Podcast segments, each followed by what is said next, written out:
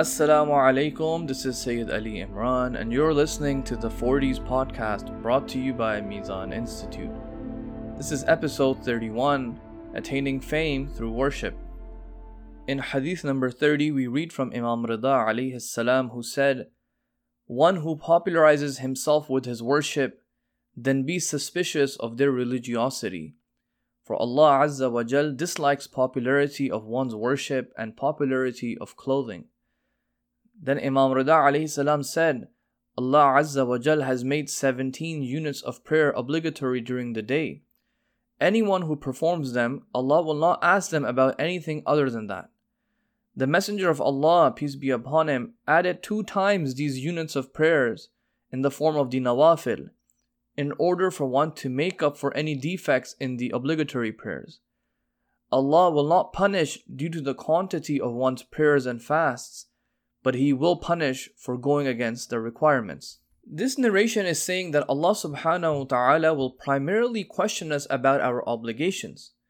He could potentially punish us if we don't fulfill the obligations, but not if we abandon the recommended acts. In the previous episode, we said that in order to ensure the sincerity of an act, it's better to conceal it so that it's protected from the evil and the shar of riyah. But to popularize your worship, and even worse, to want to become popular in society because of your worship, this is in complete conflict and contradiction with concealing an act. Such popularity is usually attained by quantity. The more you perform your worship in the sight of the public, in the eyes of people, the more you're going to get known for it, and the more popular you're going to become because of it.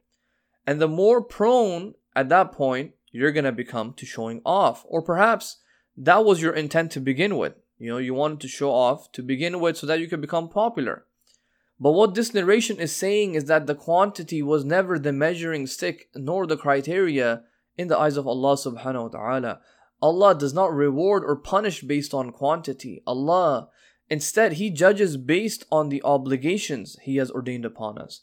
In the example of prayers, it's the 17 units of prayers we must pray daily. But this narration is saying something extra. It's saying that the nawafil prayers were actually there to fill up for any deficiencies in our obligatory salat. A salat that was done sincerely, but perhaps there were other types of deficiencies in it. For example, there was a lack of concentration and so on. So the Prophet, peace be upon him, he legislated these nawafil so that we could fill up those deficiencies.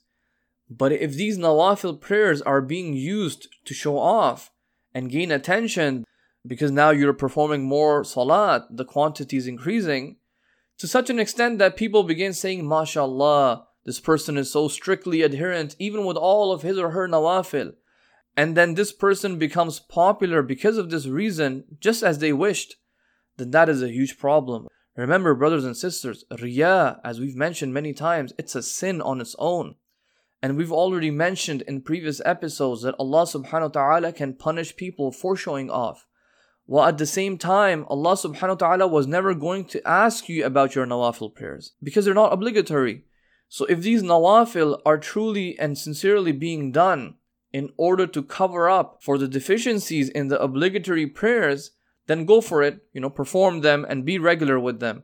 But if these nawafil are now simply a means to show off and to do riyah, then you should try to avoid them. Sayyid Zanjani gives another example. He says, Sometimes we see in war strategy that one side may pretend like they've lost and they've decided to give up. And in this case, they may retreat back, making the opponent think that they've fully won and they've overcome their enemies.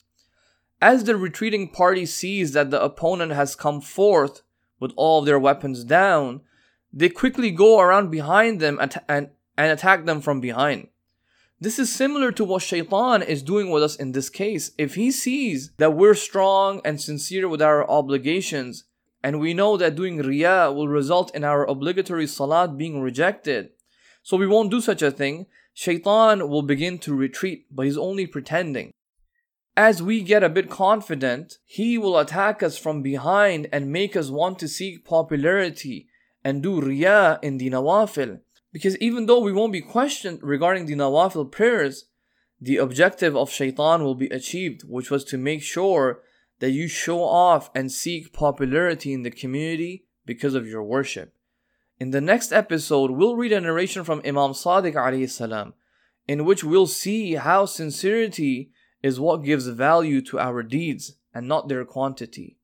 Thanks for tuning in today, and to remain updated on the latest episodes, please follow us on our social media pages. And for more great content and other podcast series, please visit us on mizaninstitute.org. Wassalamu alaikum wa rahmatullahi wa barakatuh.